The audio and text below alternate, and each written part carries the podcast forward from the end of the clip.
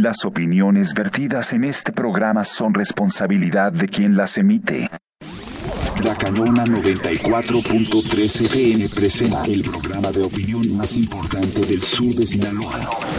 Sobre la mesa, con Sujei Estrada, Daniel Guzmán, Carlos Cimental, Obed Morales. Sobre la mesa, los temas de mayor impacto en la región se ponen.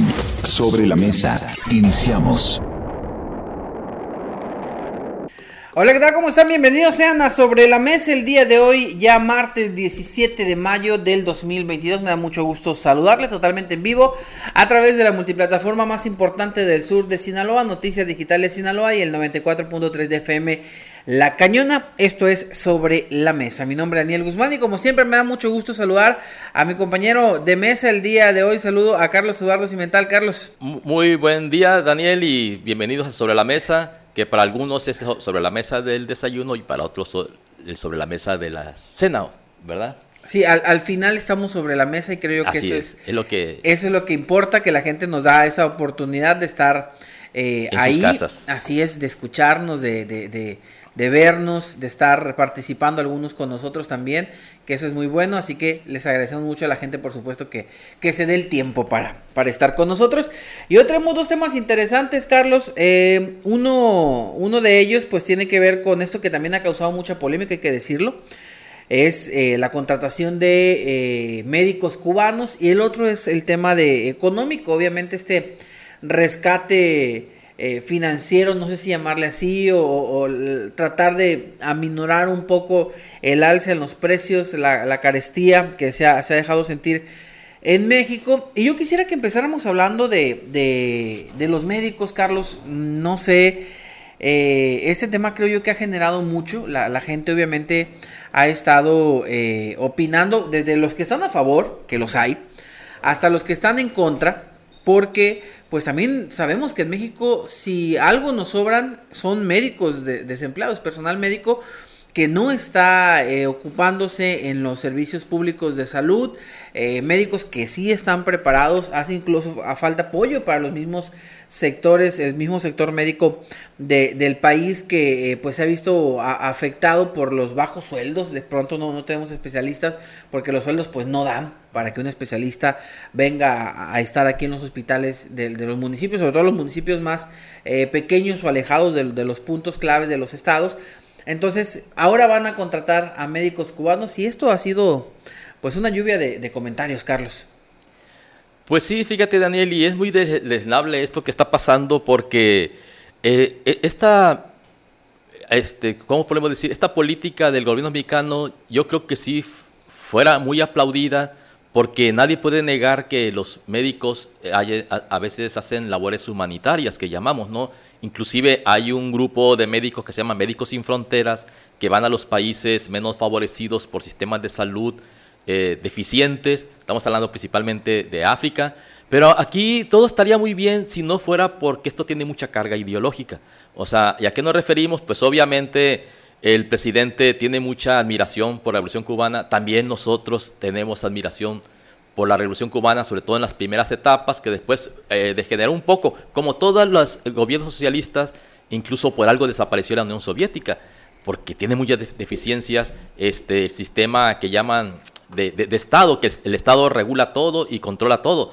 Entonces, si no fuera por esta situación, eh, claro que aplaudiríamos, o sea, eh, son a veces cuestiones de solidaridad, de lo mejor del ser humano, de la ayuda al prójimo. Y eso por supuesto que hay que aplaudirlo y hay que celebrarlo y promoverlo. Pero cuando ya tiene una carga ideológica muy fuerte, entonces es cuando vienen estas reacciones que tú acabas de mencionar. O sea, si hay mucho malestar en el gremio, incluso el presidente cuando se quiere salir con la suya, dice cosas a veces lastimando a otras instituciones. Obviamente el gremio de los médicos ahorita está muy lastimado por los epítetos o por las descalificaciones que le da el presidente al sector. Y hay que decir las cosas. El, presidente miente mucho, todos lo sabemos, ¿no? Y una de las mentiras más grandes que ha dicho, bueno, ha dicho muchas, pero es cuando acusa a la UNAM de que ellos retiraron a sus estudiantes que estaban en labores de apoyo al COVID eh, y les echa la culpa a la UNAM cuando la UNAM acaba de responder ayer con mucha elegancia, para variar, eh, de por qué se hizo esta medida. No fue una medida de la UNAM, Daniel. Aquí tengo el documento que me gustaría leerles rápidamente sus partes torales. Dice, eh, dice, en relación con la actividad de los estudiantes de las licenciaturas de medicina y alumnos de los posgrados de especialidades médicas de la UNAM durante los meses de la pandemia por COVID-19, dice, uno, fue la autoridad sanitaria la que, con fecha 19 de marzo de 2020, en su oficio DGCES.DG 037-2020, suspendió todas las actividades de los ciclos clínicos de posgrado, solicitando a los directores, directoras de hospitales y jurisdicciones sanitarias que los estudiantes no acudieran a instituciones de salud. Esta fue una decisión de su propio gobierno. Y aquí se ve pues como el presidente, eh, yo siempre he dicho que es un presidente muy limitado, y el, presidente no se pone en contacto con las demás dependencias cuando va a salir a decir algo. E, este ataque que hace la UNAM pues es muy deleznable porque aquí la UNAM demuestra, eh, quien quiera tener eh, la respuesta de la UNAM la puede adquirir. y así es que le echa la culpa a la UNAM de una medida que tomó su, su propio subsecretario de salud. Estaba, estamos hablando del inefable Hugo López Gatel. O sea, ¿qué, es lo que pasa? ¿Por qué ahora el presidente ataca a la universidad diciendo que son médicos fifís, que no quieren, cuando fue una medida de sus mismas autoridades sanitarias para evitar los contagios de los alumnos? Porque no hay que olvidar que un alumno no tiene una obligación ahí. O sea, un alumno está haciendo o su servicio social o sus residencias, pero ¿cómo podemos decir? No es una cuestión laboral, nadie podía obligarlo.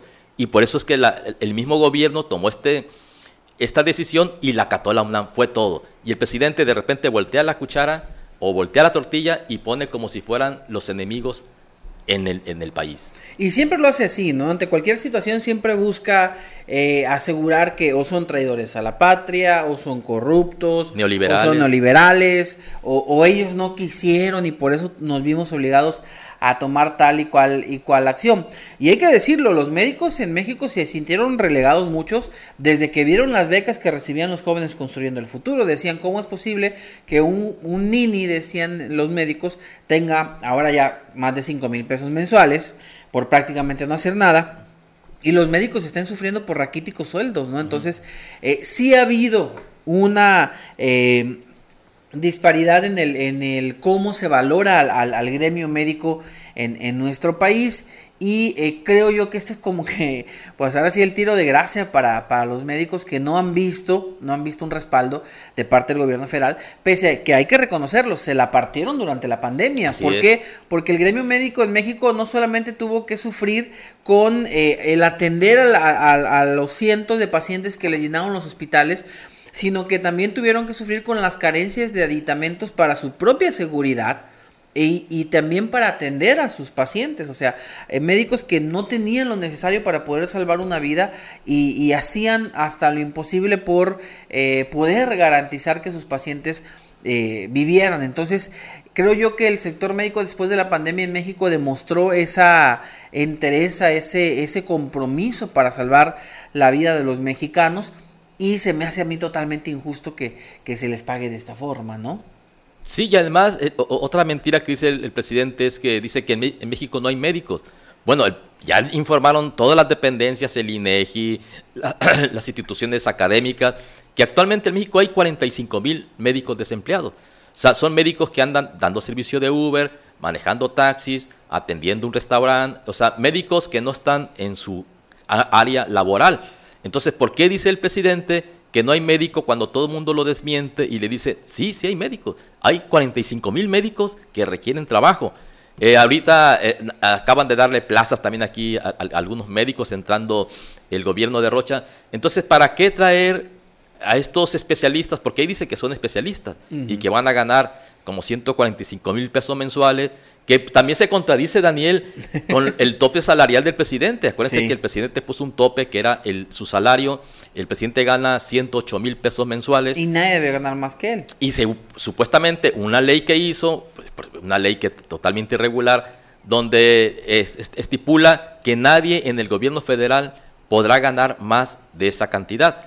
Y además hay otra cosa que a lo mejor la gente desconoce o se ha dicho mucho en los, sobre todo en la UNESCO y en la ONU, de que este sistema que maneja Cuba es un sistema que se puede considerar como trata de blancas o esclavitud.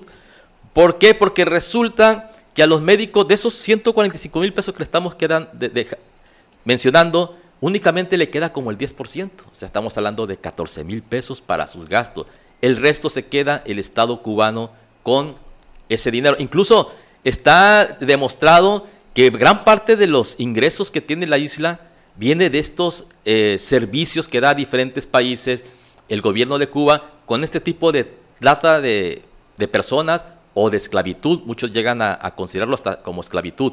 Porque en, Cuba hay que entender que hay un rígido sistema de control. Así es que estos médicos que vienen, uh, Dios guarde y se quieran quedar en el país. Porque ya ves que ahorita la segunda minoría que quiere entrar a Estados Unidos eh, en esta migración son los cubanos. Eh, hay creo que como 30 mil cubanos que están intentando ingresar a los Estados Unidos. Entonces, si, si un médico cubano aquí quisiera hacer vida, casándose, ya ves, nuestras mujeres son muy guapas y todo esto, o una cubanita se quisiera casar aquí, no pudiera, porque estén amenazadas allá sus familias de que si defeccionan o se quieren este, acoger a una a este país, entonces sí, les va mal a sus familias allá en Cuba. No se crean que eh, eh, Cuba es un eh, estado controlador, o sea, controla a las personas. Así son muchos países socialistas. Y eso es lo que considera la UNESCO y la ONU que es una especie o un tipo de trata de personas. Y eso no lo ve nuestro presidente. Ahí, no hay derechos humanos que defender, ahí no hay, no hay nada que, cuidar. es que mira, Daniel, eh, a la Revolución Cubana este, mucho la, hemos defendido, sobre todo en nuestra juventud, por el bloqueo que le hizo Estados Unidos, ¿no? Porque no podía admitir en sus, en sus cercanías un gobierno socialista. Acuérdense que en el mundo el país capitalista por antonomasia, por definición, son los Estados Unidos. Y obviamente este, Estados Unidos siempre ha temido que la revolución cubana se exporte hacia otros países, que fue lo que pasó cuando el Che Guevara hizo su intento por, este, ¿cómo podemos decir?, liberar a Bolivia, porque Bolivia era un país muy paupérrimo, y pues los Estados Unidos, el resultado fue que mataron al Che, ¿no? Mataron al Che en el año 67. Entonces, todo esto son temores, eh, por eso te digo, Daniel, que si no fuera por la carga ideológica que esto conlleva, pues sí estaríamos aplaudiendo todo esto. Algunos dicen que los médicos que vienen vienen a instruir a la gente para que sean, eh, acojan al, sistema socialista. Vienen a adoctrinar. Vienen a adoctrinar supuestamente y, y, eso también se... Cuando estuvo reunido el pasado sábado o domingo, no recuerdo cuando se reunió con Raúl Castro, que Raúl Castro es hermano de, de Fidel Castro, los líderes históricos de la Revolución Cubana. El, hermano menor tiene como 90 años. Muchos mencionan la admiración con, la que lo miraba el presidente cuando estuvieran ahí unas horas dialogando, conversando. O sea, el, presidente sí tiene mucha admiración por la Revolución Cubana. Y por eso ayer mencionaba, cuando estamos tomando el tema de la educación, pues debería de, también de tomar el ejemplo de la Revolución Cubana y meterle a la educación, porque eso fue lo que hizo que Cuba despegara de pronto. Y, de pronto Cuba, acuérdense que en las Olimpiadas y en los Juegos Panamericanos se llevaban los medalleros, siempre estaba en el tercer o cuarto lugar a nivel mundial. Y no es cualquier cosa, tú lo sabes, Daniel. México siempre, ocupa cuatro medallas, en el medallero unas cuatro o seis medallas, es a lo que más aspira. Y sin embargo, Cuba, demostrando que su sistema funcionaba, se llevaba, porque es un indicador, o sea, la cuestión deportiva es un indicador si un país está bien o está mal. Pero de, pronto, si se fijan ahora, em, Cuba ya no figura. O sea, sí se decayó mucho el sistema debido, por supuesto, entre otros factores, al bloqueo económico. Entonces, por eso eh, entendemos la admiración de López Obrador a la revolución cubana, porque ha sabido mantenerse, a pesar de todo, en contra del gigante del capitalismo que son los Estados Unidos. Pero bueno, en el tema de los, en el tema de los médicos, que es lo que va a retomar nada más el presidente, no va, no va a tomar el tema de la educación. Se habla que estos médicos van a los medios rurales. Eh, ¿Son 300 médicos o, 500? No recuerdo el número. 300. 500, médicos, que van a los, a los medios rurales. ¿Cuánto tiempo van a estar aquí en México? No, no se ha especificado. No se ha especificado, creo que un año. Pero si nos van a costar cada médico 100 mil pesos y son 500 médicos, ¿cuánto se va a estar dando mensualmente a Cuba? Porque aquí hay que entenderlo. Aquí es una forma en la que México ha estado dando dinero a, países eh, como lo está haciendo con el, Salvador. con el Salvador en el caso del Jóvenes Construyendo el Futuro y el Sembrando Vida. Ahora le va a dar dinero a, Cuba, porque si hablamos de que de esos 100 eh, mil pesos mensuales, la mayor parte se la va a estar eh, llevando el, el, estado. el Estado cubano, son cerca de qué 5 millones de pesos al mes. Pues más o menos. Más o menos 5 millones de pesos, de los cuales pues casi 4 millones y medio se lo va a estar eh, quedando el, el, eh, este caso el, el, Estado, ¿no? Entonces es inyectarle dinero al, al, Estado cubano, inyectarle por cerca de un año, hablamos de más de 40 millones de pesos, casi 50 millones de pesos que va a invertir México en Cuba. ¿Con qué intención? Pues bueno, hay que, hay que analizar cuál es la finalidad del presidente.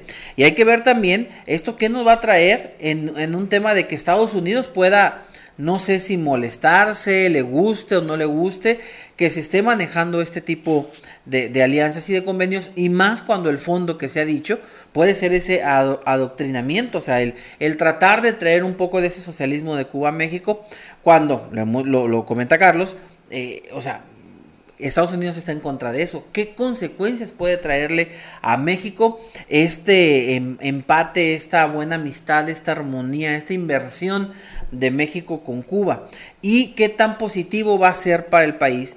Pues que los, médicos mexicanos estén, estén relegados. Sí, una de las excusas es, es que los médicos mexicanos no quieren ir a la zona rural pues si a los médicos mexicanos les vas a pagar eh, los 14 mil pesos, probablemente no van, pero si le ofreciera los 100 mil, yo creo que más de un médico se iba a vivir por allá un mes, ¿no? Entonces, creo yo que eh, el presidente no está, no está eh, dándole el valor al, al, producto nacional, y hablo en todos los sentidos, y ahora particularmente de la parte médica, porque si a un médico se le diera un muy buen sueldo, es más, yo creo que ni, ni con los 100 mil, la mitad de esos 100 mil pesos que sí se los, se los dieran a un médico para que se fuera a la zona rural, los médicos se iban. Claro. ¿Por qué? Porque es un buen sueldo, son sueldos que no se tienen. Muy atractivo. En, el, en el país y que un médico no los gana. En una zona rural a lo mejor van a estar lejos de sus familias, pero también entendemos que a veces son menos las cargas laborales en una zona rural para un médico porque son zonas pequeñas, cuestiones de este tipo. Pero también, si vas a mandar esos 500 médicos a la zona rural, a donde no hay clínicas, a donde no hay medicamentos. Van a su fila de caída. O sea, ¿a qué los vas a mandar? Si no los vas a mandar equipados, a menos que vayan a hacer brujería o sean de... Allá se practica la santería también. Cosas de ese tipo. Porque de otra forma no veo cómo 500 médicos bien pagados, cubanos y lo que tú quieras, sin el mínimo, el mínimo instrumental, sin el mínimo equipamiento, sin el mínimo vasto de medicamentos, puede hacer la diferencia en la zona rural a que un médico mexicano. Sí, Daniel, o sea, este, es como si le mandaras, como lo dije una vez, este, puedes tener en una burocracia eh, eh, los mejores albañiles del mundo, pero si no le das las palas, pues las, la carretilla, el cemento y esto, pues no va a ser, eh, aunque sea muy buen este albañil o muy buen ingeniero, lo que tú quieras, si no tienes los recursos materiales, pues no vas a poder desarrollar es, lo es lo mismo, pues, o sea, se van a mandar a 500 médicos, se van a dispersar a 500 médicos a, un lugar donde no hay infraestructura médica. Entonces, si está complicado y ahí es donde sí entra el sospechosismo.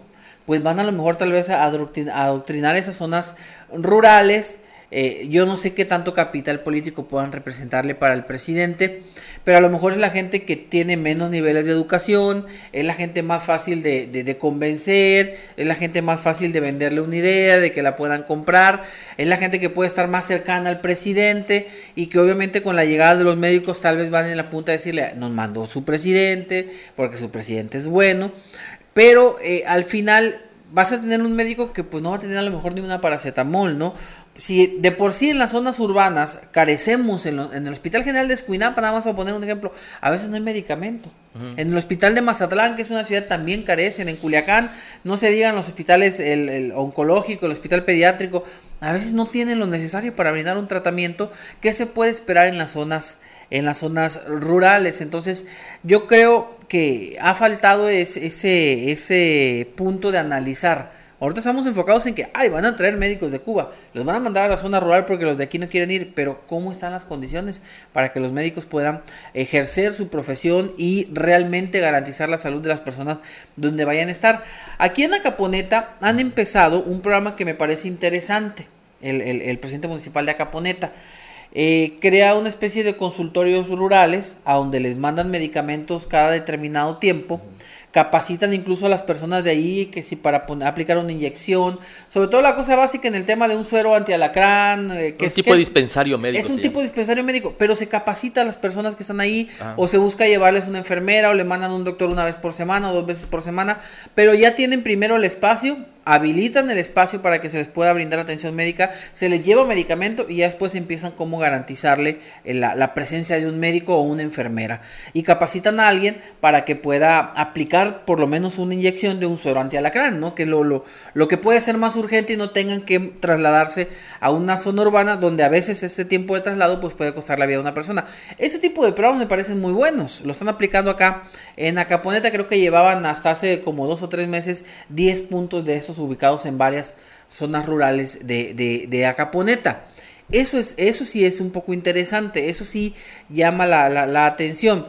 Pero aquí no se ha hablado de cómo van a, prepararles el espacio a estos médicos cubanos para que puedan garantizar la atención en la zona rural que van. Porque de otra forma van a tener un muy buen médico especialista sin nada para, para, para atender a, la población. Sí, te imaginas un, un oncólogo que ni te da radiaciones a, algún paciente con un tipo de cáncer, pues obviamente no va a tener el equipo, pues esos son equipos muy, muy especializados. Pero fíjate, Daniel, no hay que olvidar el contexto en el que se da todo esto. Eh, acuérdate que está por celebrarse eh, la cumbre de las Américas en Estados Unidos y esto puede llevar también a que el presidente insiste en pellizcarle los destos al imperio, al señor Biden, ¿no? Y porque yo, como lo dije en algún comentario hace días, eh, el, presidente huele la debilidad del contrario.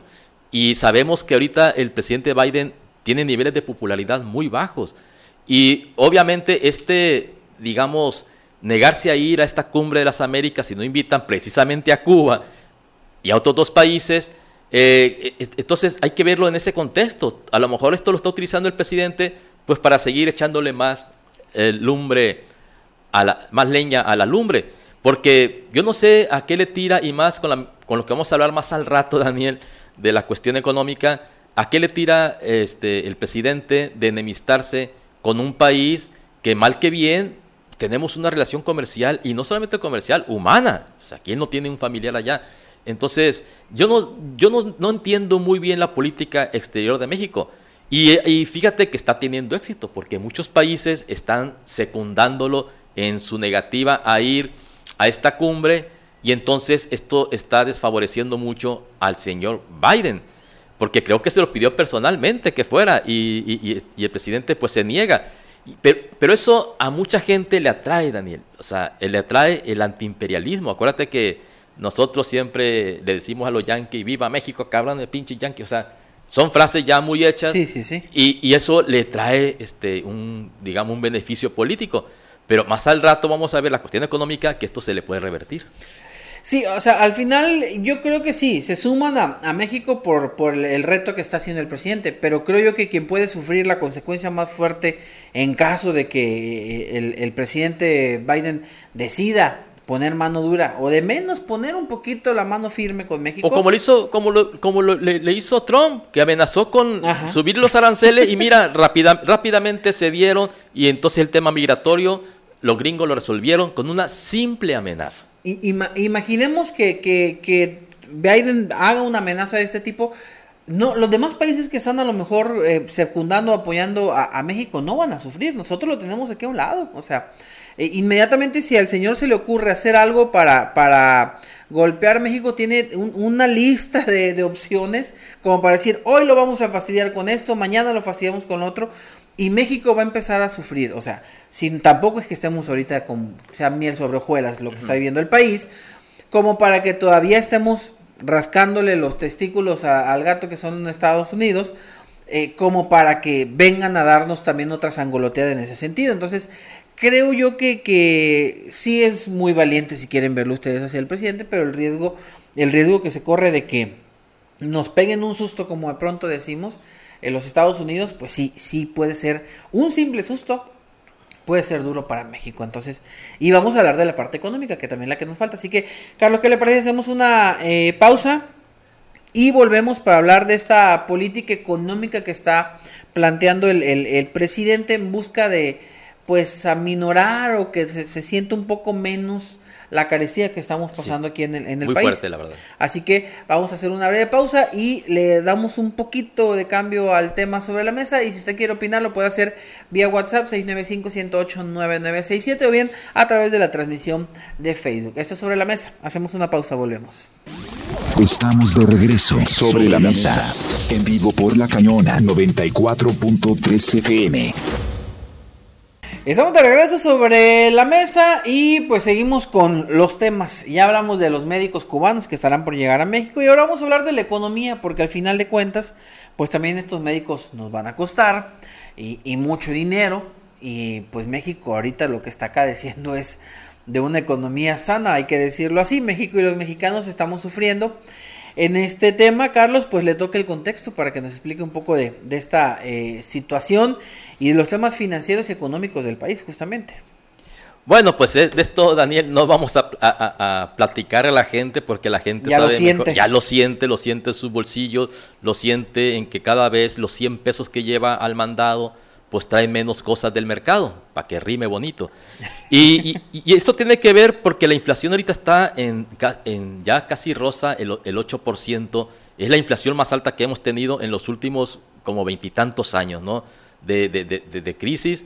Este, bueno, em, estaba México más, más, o menos estable y sin embargo ahorita, debido, hay que decirlo, al panorama mundial, eh, debido a la crisis que hay ahorita en la producción de alimentos, que es algo que veníamos prediciendo en varios naturalistas, no sé si recuerdan, Daniel, que predecíamos que sin tomar en cuenta la crisis que hay ahorita entre Rusia y Ucrania, nosotros los ambientalistas le achacamos al calentamiento global esta crisis que hay en la producción de alimentos, porque el patrón climático que está cambiando está afectando la producción de alimentos, sobre todo en Centroamérica. Por esto, por eso esas olas migratorias que están migrando hacia el norte, es por la cuestión climática. Y si esto le sumamos la cuestión de la guerra de Rusia contra Ucrania, que tiene como dos meses, pues entonces la situación se ha agravado bastante. ¿Y dónde lo estamos resintiendo? En los alimentos. Porque acuérdense que Rusia y Ucrania son los principales productores de trigo a nivel mundial y de otros granos, como el, maíz principalmente. Y entonces México acaba de tomar una medida el presidente de quitarle los aranceles a una serie de productos que son muy necesarios como la proteína. Ahorita la preocupación del presidente, siento yo, es la cuestión de que la gente tenga que comer, o sea, y tenga que comer a precios accesibles. Eh, por ejemplo, el pollo, el pollo que es un producto que se importa en gran cantidad, pues va a tener este, le van a quitar estos aranceles para que, la, para que el precio pueda bajar. Pero igualmente, e, e, el pollo va a seguir aumentando a nivel mundial. Entonces, todo ese tipo de medidas, Daniel, son para mitigar el impacto, para que si venían unos, eh, incrementos fuertes por la cuestión de que todo está aumentando a nivel mundial, bueno, pues por lo menos si le quitamos los aranceles, o que son los impuestos de importación, entonces la gente podrá tener un mejor precio en anaquel, que es lo que le interesa.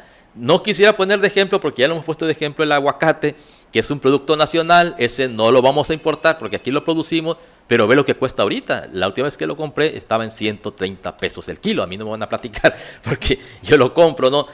Y, bueno, eso tiene que ver con otras circunstancias, como lo mencionamos aquí, con la cuestión del control del CEO en las áreas productoras de Michoacán, pero esto está abonando a que el presidente, y más en un año electoral, acuérdense que el presidente es un animal político.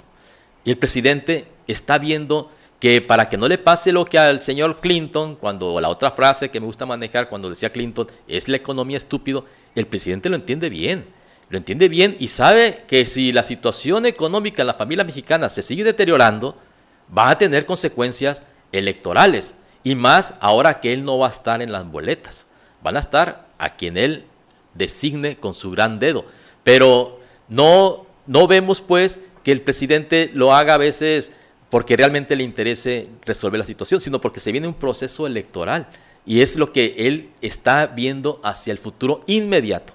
En los temas políticos es muy astuto, hay que decirlo. Muy astuto. ¿Cuáles son los productos que podrán quedar exentos de esto de los aranceles? La carne de los animales, o sea, aquí se habla de, cerdo, bovino, eh, bovino, caprino. Todos. Dice todos los animales, ya sea fresca o refrigerada, pescado también, eh, pollo, leche, huevos, papas, tomates, cebollas, zanahorias, eh, todas las hortalizas frescas o refrigeradas. También se estará aplicando a los ácidos, a los cítricos, a manzanas, peras, membrillos, frutas, a pimienta, a trigo, maíz, arroz, harina de trigo. También estarán las demás grasas y aceites vegetales de, que, que están también ahí. Preparaciones de conservas eh, pastas, productos de panadería, eh, también, a ver, jabón, dice aquí también que el jabón se está aplicando ahí.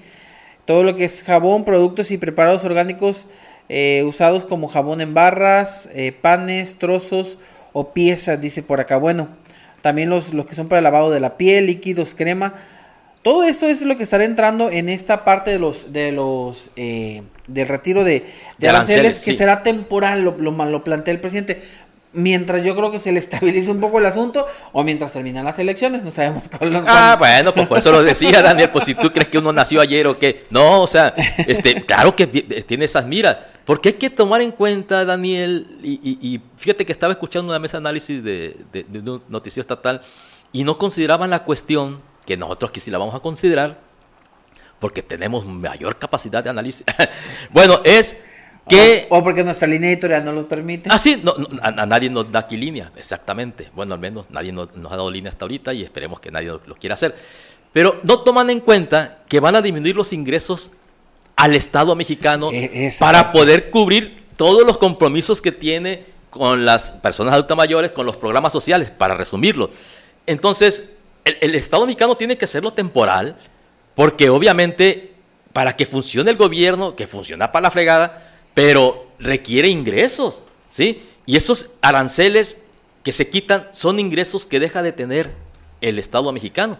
Entonces, ¿a quién le van a descobijar? Porque acuérdense que siempre que hay un faltante en los presupuestos, alguien tienen que desproteger. La cobija no alcanza para todos. Pues el petróleo está muy caro y está dejando buenas ganancias. Quién sabe si por ahí sea un poco que vaya a alcanzar. Y, hay que decirlo, la austeridad republicana pues debe de estar generando muchos ahorros. O sea, quiero pensar que debe de haber una bolsa por ahí de muchos miles de millones de pesos como para que el presidente pueda hacer, darse el lujo de quitar aranceles a todos estos productos. Pero es que hay que sumarle a eso, Daniel, no se te olvide, el, la subvención a las gasolinas que también el Estado mexicano está subvencionando las gasolinas para que, nos cuesta mucho. Y precisamente para paliar la cuestión inflacionaria, eh, eh, ellos dicen, porque yo creo que es un error subvencionar la, la, gasolina, pero cada quien lo ve de diferente manera, ¿no? Pero ellos lo ven para que no aumenten. Acuérdate que todos los productos se transportan y se necesitan combustibles para traerlos, llevarlos y traerlos al mercado. Entonces, eso también ah, e, e, es un ingreso menos al Estado mexicano. Eh, ayer pasó una cosa, hablando, porque estamos ahorita con temas económicos, ya ve la regañada que le, puso el presidente a nuestra querida tía Tatis, como le llaman a, la Secretaría de Economía, Tatiana Cloutier, de que la Secretaría de Economía sacó una norma oficial mexicana, eh, bueno, las normas las sacan los, los diputados, ¿eh? Y la Secretaría de Economía nada más la aplica, hay que tener muy claro esto.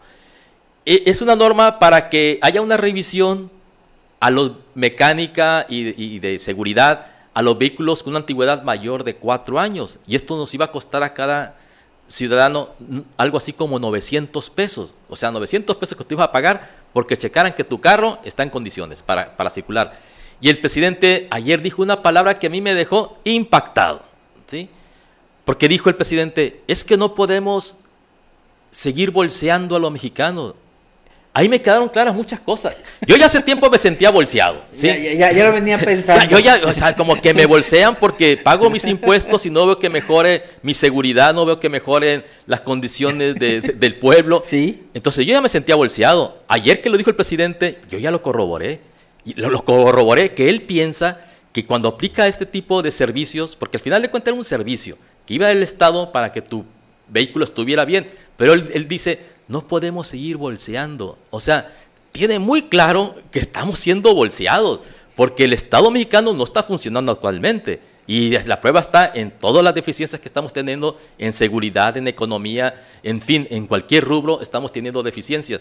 Entonces con esto corrobora uno. Y bueno, y la regañada que le dio a la tía Tatis fue que era algo que ni ella decidió, que nada más iba a aplicar algo que el Congreso le ordena y el presidente dice, no, por decreto no se va a aplicar esta medida para que los carros circulen más seguros. Porque además que, hay que reconocer una cosa, Daniel. Mira, Ahorita eh, se están legalizando los carros chocolates. Entonces, todo esta, además de lo que pagaron por la legalización, sea poco o mucho, no me interesa, pero van a tener que pagar por esto. Ahora, ¿qué te garantiza que cuando pagas los 900 pesos tu carro pueda seguir circulando? Entonces ahí viene la corrupción. A pesar de que el presidente saque su maldito papelito o pañuelito blanco, pues todos sentimos que la corrupción no se ha pagado. Entonces, otra cosa que ocurre con este tipo de medidas de las revisiones mecánicas y los alcoholímetros y todo eso es la corrupción. Bueno.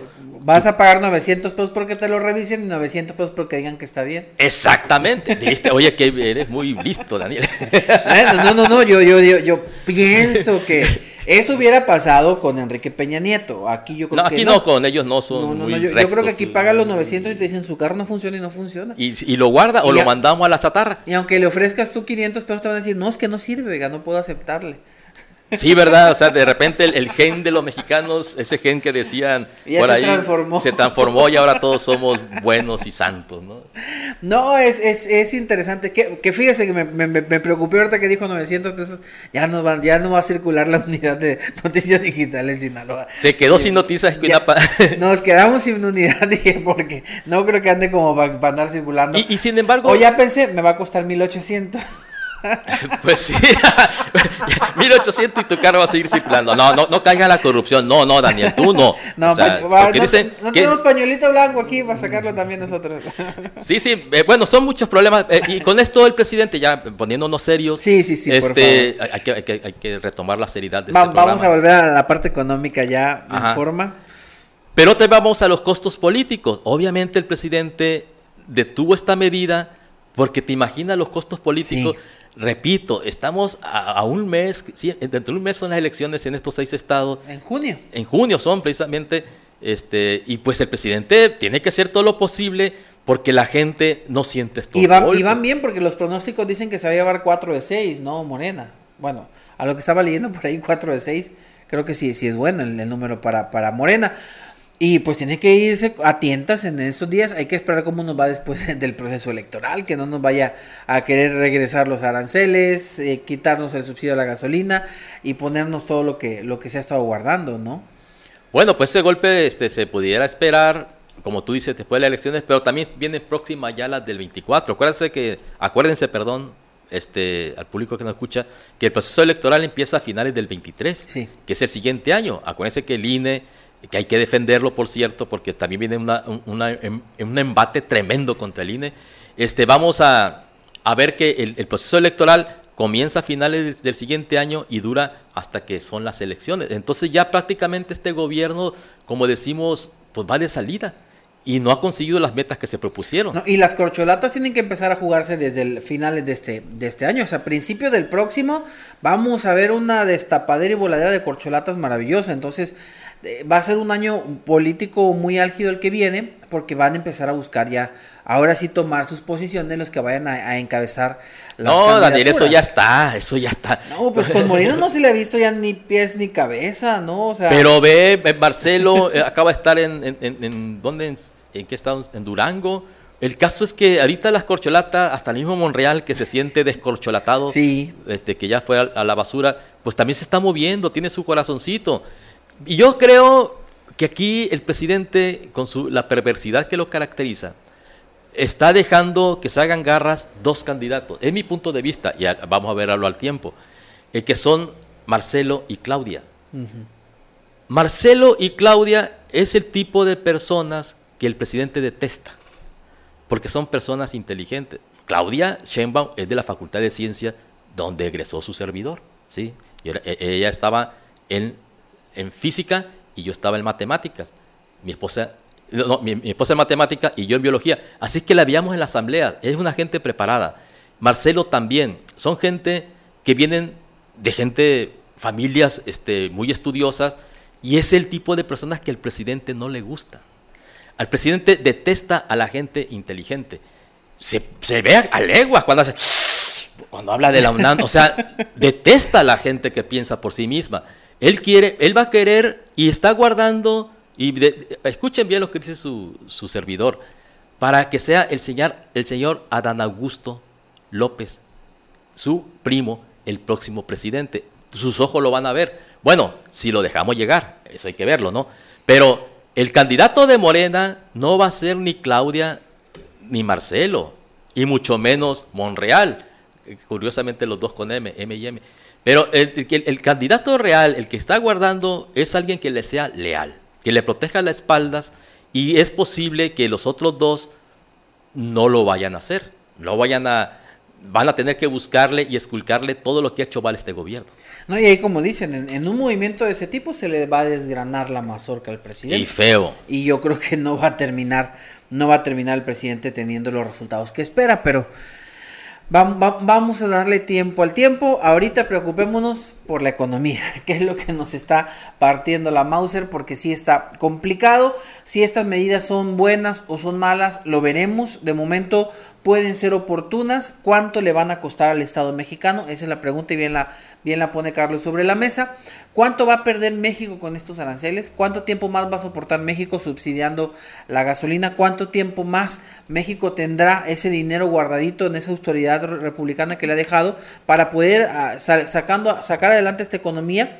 y hasta dónde esa austeridad republicana va a poder permitir que vivan algunas dependencias gubernamentales que están cada vez más y más asfixiadas. O sea, ya ahorita no sienten lo duro, sino lo tupido y la, la cuerda en el cuello cada vez se aprieta más. Entonces, ¿Cuál va a ser el costo de estas medidas que el presidente está tomando para poder medianamente estabilizar nuestra economía? ¿Cómo va, a repercutirle la estructura de gobierno a las dependencias que ya no pueden prender ni el aire acondicionado? Yo creo que al paso que van ya ni las computadoras van a poder encender, van a empezar a trabajar, a trabajar con máquinas de escribir y en papel reciclado. Entonces, esto va a ir afectando la operatividad de, su gobierno, ¿eh? porque es a donde le está pegando porque los programas sociales tienen que mantenerlos, y más si vamos hablando de una miras al 2024. Entonces no puede cortar los programas oficiales, tiene que tratar de mantener la economía y eso le va a costar a la operatividad del Estado. Vamos a ver cómo nos pega esto, Carlos.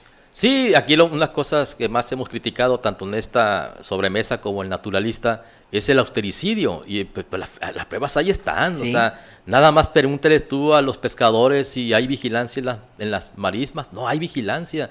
Eh, ni, en, nada. Aquí el, Estado está ausente de, nuestra vida pública. O sea, eh, ¿por qué? Pues por la falta de recursos.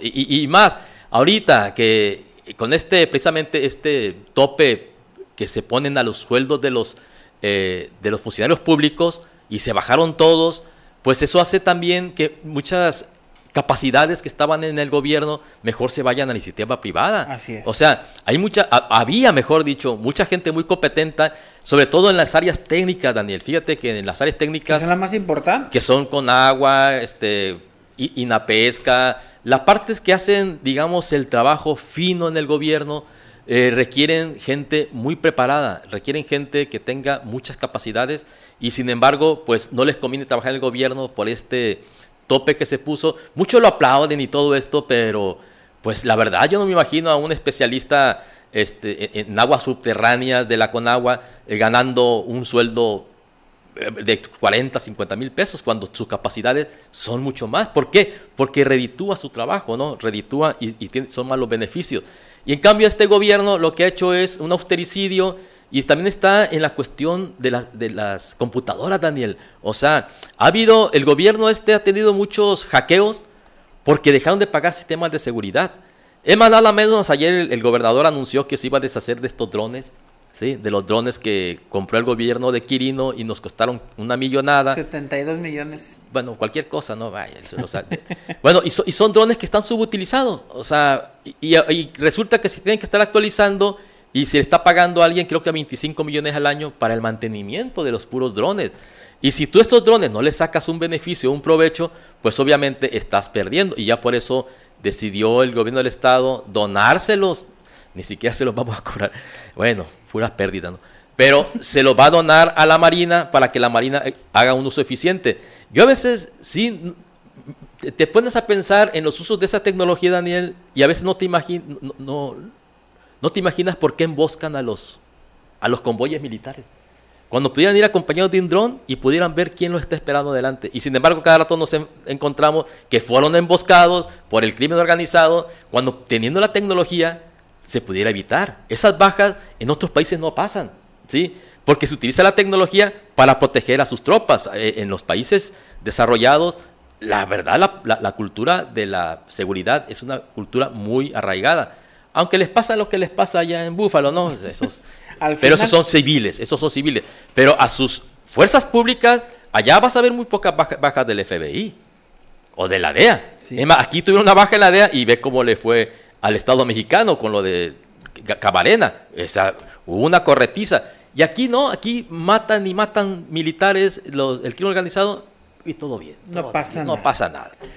Y vamos a hacer una pausa para regresar con conclusiones, así que yo le invito a que no se desconecte y a que se ponga en contacto si tiene usted algo que comentarnos, algo que decirnos, vía WhatsApp 695-108-9967. Pausa y volvemos con conclusiones. Estamos de regreso sobre la mesa, en vivo por la cañona 94.3 FM. Seguimos con más sobre la mesa a través del 94.3 de FM, La Cañona y en Facebook Live para que nos vea también. Muchísimas gracias. Y vamos a darle paso ya, Carlos, pues a la conclusión. Dos temas, médicos, economía y pues usted sabe si junto, separado o cómo es el remate y conclusión. No, yo lo voy a separar y primeramente voy al tema de los médicos cubanos. Yo creo que si esta ayuda de Cuba fuera desinteresada, pues la darían igual que se la dan a países como Angola, donde también van muchos médicos cubanos a hacer su servicio social, sus prácticas, digamos, allá y sin cobrar. Si realmente fuera un acto de solidaridad y de apoyo con el pueblo de México, pues el gobierno cubano los mandaría y absorbería todos los costos, ¿no? Eso sí es solidaridad. Y es la misma solidaridad que tienen grupos como el, grupo Shriners, que mi reconocimiento son grupos de médicos que atienden niños, a niños quemados. Aquí hemos tenido casos de niños equinapenses que fueron atendidos allá en Sacramento de, sus accidentes que tuvieron y otros más como esos eh, médicos voladores. Hay muchos ejemplos de médicos, eh, médicos sin fronteras, como mencioné hace un momento, que van y dan su servicio gratuito, sin fines de lucro, como, como los que les acabo de mencionar. ¿Y por qué no se hizo de esta manera con los médicos cubanos? Sería el mejor recibido, ¿no? Y nadie tuviera ninguna objeción. Ese es el punto. No es un acto de solidaridad. Es un, como lo dijo Daniel, es un acto de ayuda del gobierno de México a la isla. Y, otra, y ya pues, la cuestión de la economía, pues sí, esto va a ser temporal porque obviamente estamos en un proceso electoral que se va a abrir en seis estados y el presidente quiere seguir sumando posiciones políticas a su bolsa, a su bolsa política precisamente. Y entonces, claro que va a ser temporal. ¿Es muy necesario y aplaudible? Claro que es muy necesario y aplaudible porque lo que más requerimos nosotros ahorita es paliar el hambre de millones de mexicanos que no les alcanza sus ingresos para tener lo más elemental en la mesa. Eso es muy importante y hay que aplaudirle en ese sentido. Y vamos a ver, para ojalá y nos calle en la boca para que esto continuara al menos un año. Vamos a ver qué, qué sucede, qué ocurre el tema económico, pues bueno, creo yo que no sé si las familias realmente no lo están sintiendo. Sea, aquellos que reciben sus apoyos de gobierno, pues no sienten que les alcanza menos su, su pensión que se les da por parte del gobierno federal. Y eh, pues veremos qué ocurre, veremos qué pasa con los médicos cubanos y qué postura toman los médicos mexicanos ante esta eh, situación. No he oído todavía, yo no, no he checado, si usted por ahí ya lo ha visto, compártalo eh, posturas de colegios de médicos. Ah, no, sí, sí hay posturas. No, las he checado, yo quisiera, quisiera revisarlas, saber cuál es la postura que están tomando. Y en eh, la parte económica, pues vamos a, esperar qué ocurre, ¿no? Eh, cómo avanza, cómo se da y cuánto tiempo puede pues México sostener estos subsidios que se están dando. Y qué tanto va a sufrir, qué tanto va a, incrementar la agonía de las dependencias federales ante pues lo que se parece ser un aumento en ese eh, en esa austeridad. Yo no sé si puedan seguir sobreviviendo las dependencias con más austeridad, porque al final creo que les va a quitar ahí, de ahí, de, esa misma operatividad del gobierno, va a quitar para poder mantener lo que viene, ¿no? No, vamos a, ver qué, nos deja esto al, al final. Así que pues hay que estarle pendiente y no quitarle, no quitarle ni el oído ni la vista a, todo esto que se vaya a estar dando y, pues a ver cómo nos va, ¿no? De aquí a que pase la elección, que yo, yo, yo creo podría ser eh, hasta ahí los aranceles, ¿no? Ponle un par de meses más. Ojalá, ojalá dure un año. Por sí, dije, ojalá dure un año, pero vamos a ver hasta dónde nos lleva. Carlos, pues hasta mañana, mitad de semana, con otro tema sobre la mesa. Hasta mañana, Daniel, y muchas gracias por acompañarnos en esta Sobre la Mesa.